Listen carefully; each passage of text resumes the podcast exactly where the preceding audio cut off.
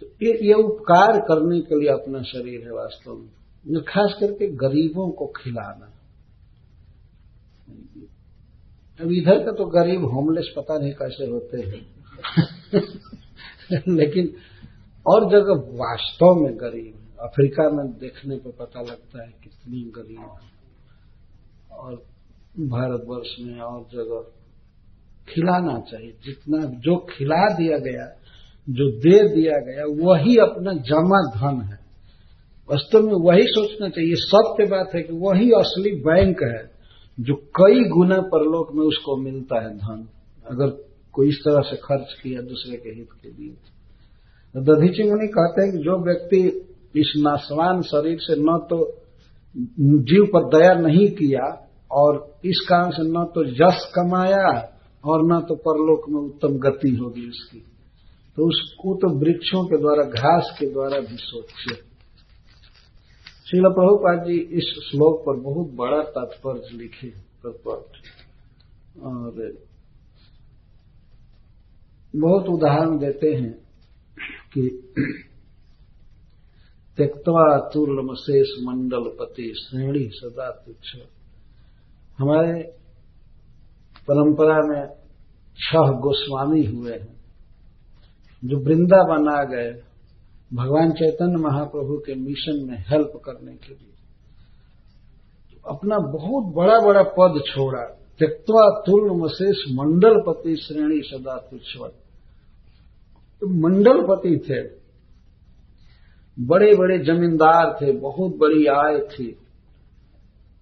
रघुनाथ दास गोस्वामी की वार्षिक आय थी उनके पिता की। बारह लाख स्वर्ण मुद्रा वार्षिक आय थी। आज एक स्वर्ण मुद्रा कितने रुपए का होगा, कितने डॉलर का होगा? बहुत महँगा है। बारह लाख स्वर्ण मुद्रा वार्षिक आय थी। वह लड़का, उनका विवाह भी किया गया। लेकिन न तो उनका मन अपनी पत्नी में फंसा एक सेकंड के लिए और न तो उस वैभव में छोड़ करके चैतन्य महाप्रभु के चरणों के लिए भाग गए पूरी चले गए। और वहाँ से फिर वृंदावन आए।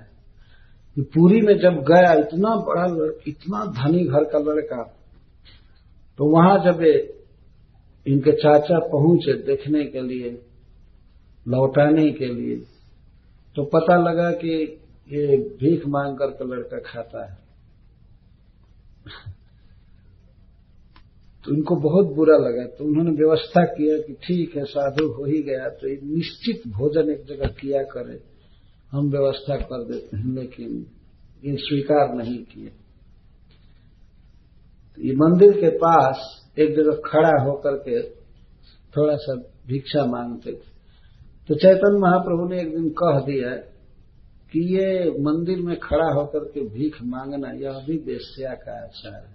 आदमी सोचता वो आएगा तो देगा, वो नहीं देता, वो आएगा तो देगा, वो आएगा तो देगा।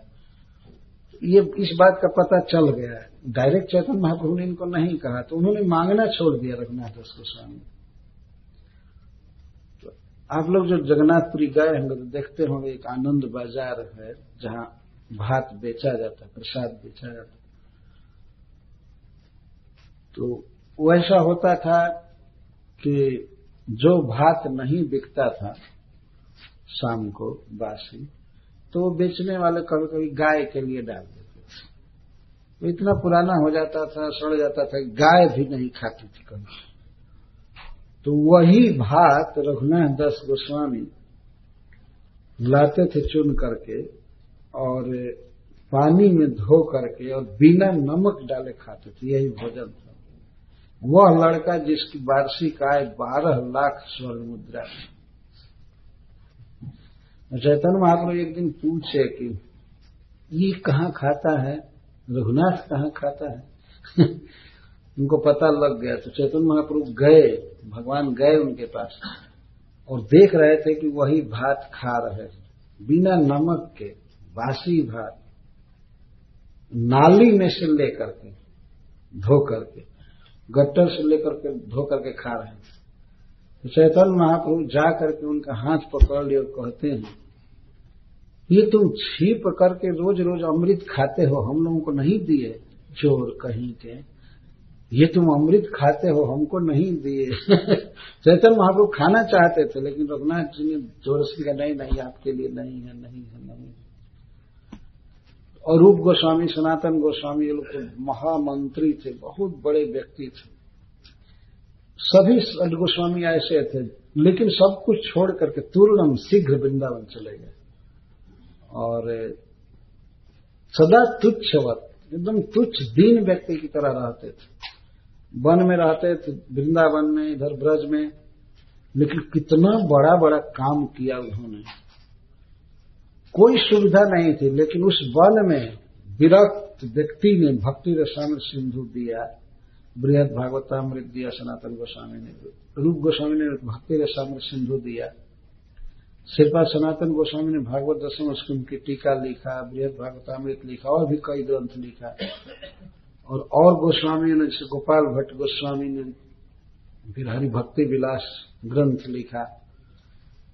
बहुत दिव्य दान दिया। वन में रह करके, मधुकरी करके, वो भी रोज नहीं। और बिना सोए, बिना खाए उन्होंने इतना बड़ा बड़ा दान दिया है जगत में। अक्षय भंडार रहेगा वैदिक ज्ञान का।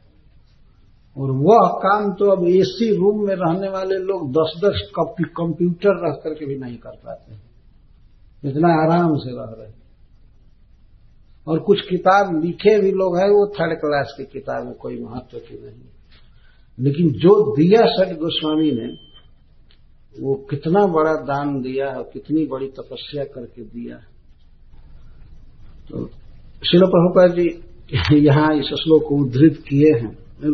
ये पढ़ने लायक है। सबको पढ़ना चाहिए। और चैतन्य महाप्रभु के बारे में लिखा है, जो एकादश स्कंध में। एतावानव्ययो श्लोक रूपाशित यो भूत शोक हर्षाभ्याम आत्मा शोचति, हृष्यति। अव्यय धर्म क्या है? सनातन धर्म क्या है? यह अव्यय धर्म का मतलब है सनातन धर्म। तो दधीची मुनि कहते हैं, एतावन अव्ययो धर्म यही सनातन धर्म है। क्या? यो भूत शोक हर्षाभ्याम आत्मा सोचती हृष्यति जीवों के दुख से दुखी हो जाना और उनके सुख से सुखी होना, पर दुखे दुखी, पर सुखे सुखी होना, बस यही सनातन धर्म। यही जीव का कर्तव्य जिनका मन, जिनका हृदय जीवों के शोक से सोचती और हर्ष से हृष्यति तो यही सबसे बड़ा धर्म, यही अव्यय धर्म है। ये प्रश्न हो सकता है कि मान लीजिए अगर जीव दुखी हैं तो उनके दुख को देख करके हम भी दुखी रहें और कुछ कर नहीं पाए, कोई शक्ति न हो तो फिर इसे क्या लाभ है दुख का अनुभव करने से भले हम उनका दुख दूर कर नहीं पाए, मान लीजिए हम किसी गरीब को देख रहे हैं कि वो बहुत दुखी है, किसी अज्ञानी को देख रहे हैं ज्ञान के बिना दुखी है लेकिन न हमारे पास धन है, न ज्ञान है। धन भी नहीं दे रहे हैं, ज्ञान भी नहीं दे रहे हैं। परंतु यदि उसके दुर्दशा को देख करके आत्मा मन यदि सोचता है, शोक करता है तो भगवान की दृष्टि में वो व्यक्ति बहुत प्रिय होता है। भले बेचारा दुख दूर नहीं कर पाया, लेकिन दुख दूर करने की इच्छा तो हो गई। और फिर दुख दूर करे तब तो कहना ही क्या है। मन में इस प्रकार का भाव होना चाहिए कि हमें जीवों के दुख को दूर करना है और उन्हें सुखी करना है। तो जो जीवों के शोक से सोचती, शोक करता है और उनके हर्ष से सुख का अनुभव करता है, यही अव्यय धर्म है, सनातन धर्म है। शिल प्रभुपा जी इस श्लोक के तात्पर्य में लिखते हैं कि इस युग में बहुत से ऐसे लोग हैं हैं खल, लेकिन अपने को धार्मिक के रूप में पेश करते हैं। और धार्मिक तो छोड़ दीजिए, धर्माचार्य के रूप में पेश करते हैं। और पशुओं की हत्या करते हैं, खाते हैं मांस। कहते हम इतने बड़े हो गए, बहुत बड़ा बड़ा उनका क्या नाम रखना है, बहुत बड़ा बड़ा पद होता है। इस मठ के अधीश्वर हो गए हैं। मठाधीश हो गए हैं, ये हो गए हैं। कई बार प्रार्थना भी करते हैं, नहीं तो कम से कम संडे को तो ज़रूर करते हैं, लेकिन जीव हिंसा चलती रहती, जीव हिंसा चलती रहती। कभी नहीं सोचे होंगे कि गाय को मारने में उसको कष्ट होता है, किसी जीव को कष्ट होता है। कसाई खाना में जीव को जब ले जाया जाता है पशुओं को तो उसी समय वो कितना दुखी होते हैं। सुन करके बहुत दुख होता है वास्तव पहले तो पशु को जहाँ ले जाते हैं कसाई खाना में तो उन्हें दो दिन चार दिन तक कोई पानी और चारा नहीं दिया जाता। रास्ते में जो कष्ट हुआ वो तो अलग की बात। एक संकीर्ण ट्रक में ठुस ठुस करके पशुओं को भरते हैं। तो शरीर नहीं हिला सकते। जहाँ वो पहुँचते हैं, वहाँ चार दिन उनको कोई पानी नहीं दिया जाता है और भोजन नहीं दिया जाता और एक दिन वो निकालते हैं, उससे बाहर जहाँ जमा करते हैं पशुओं को, वहाँ से वही उनकी अंतिम दिन होता है। ले जाकर के कसाई खाना में वो खड़ा करते हैं। तो आँखों देखा वर्णन किया है व्यक्ति ने कि जाने के बाद पशु के चारों पैर को एक मशीन आती है, वो नीचे से ही जकड़ लेती है ऐसे तो खड़े हो जाते हैं। और फिर दूसरा मशीन आता है जो उनके शरीर को इधर उधर से चिपका लेता है। इसके बाद वर्णन किया गया है कि बहुत हॉट वाटर से फफोले पड़ जाते हैं शरीर पर। इस बहुत हॉट वाटर से टू टू हंड्रेड सेंटीग्रेड क्या कहते हैं इसको। इतना तप्त जल का छिड़काव उस पर किया जाता है।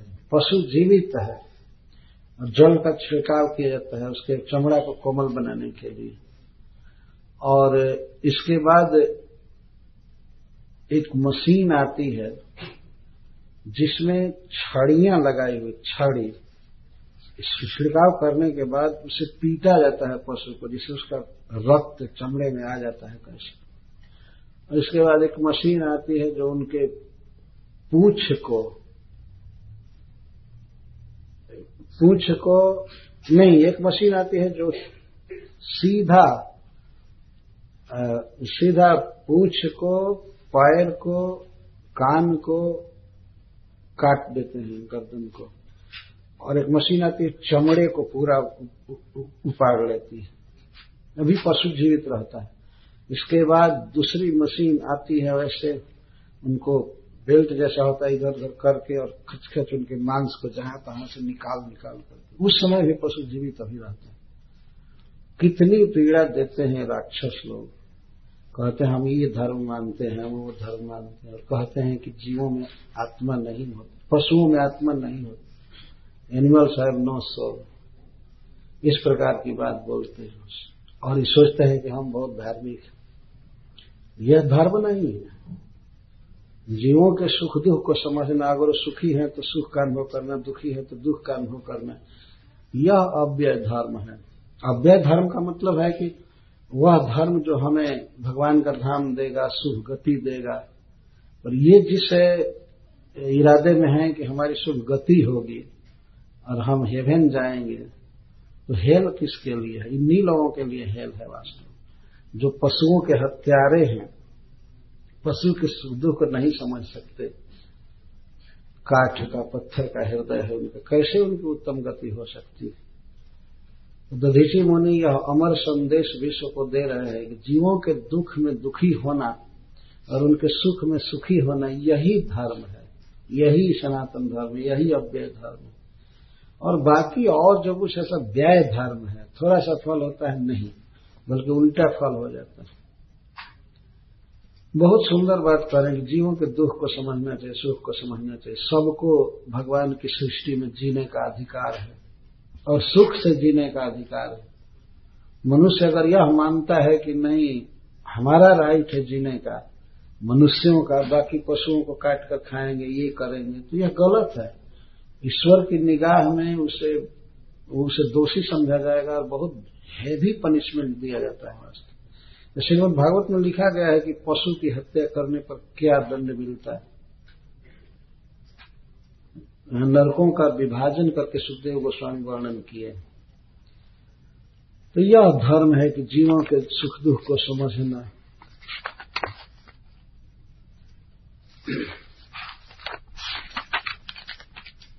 अब इसके बाद खेद प्रकट कर रहे हैं। कि मनुष्य अपने क्षणभंगुर देह, क्षणभंगुर पत्नी, बच्चे, धन आदि के द्वारा क्यों नहीं दूसरों का उपकार करता है? अहो दैन्यम, अहो कष्टम, पारक्य ही क्षणभंगुर। रही जन्नोपकुर्याद अस्वार्थ मर्त्य स्वज्ञाति विग्रह। अहो दैन्यम ओह कितनी दीनता है, किस प्रकार का कृपण मनुष्य है अहो कष्टम बड़े दुख की बात है कि पारक्य और क्षणभंगुर अपने स्वजनों द्वारा, धन द्वारा, अपने शरीर द्वारा व्यक्ति दूसरों का उपकार नहीं करता है। यही सबसे बड़े दुख की बात है। स्व, ज्ञाति और विग्रह, तीन कहा गया। स्व का अर्थ होता है धन। और ज्ञाति का अर्थ होता है अपना परिवार, जैसे बच्चे, पत्नी, और विग्रह का अर्थ शरीर।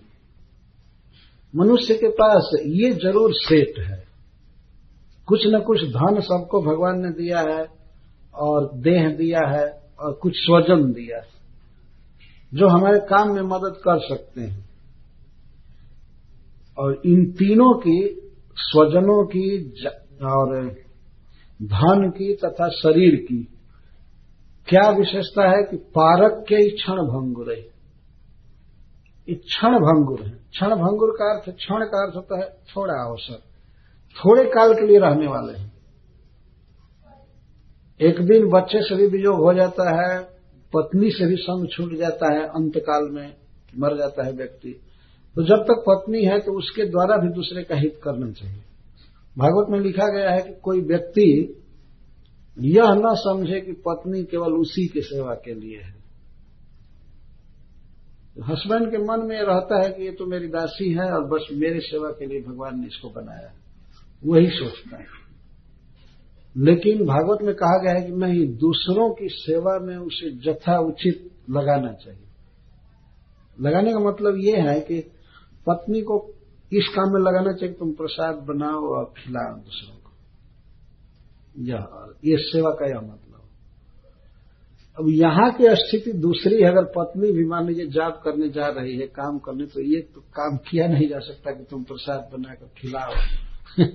लेकिन, जो धर्म का उपदेश है, जैसे हम लोग भारतवर्ष में देखते हैं, किसी के यहाँ साधु पहुँचे, किसी के घर में प्रीचिंग करते हुए, या दिनहीन व्यक्ति पहुँच गए तो प्रायः देखा जाता है कि पत्नी उनको प्रसाद देती है।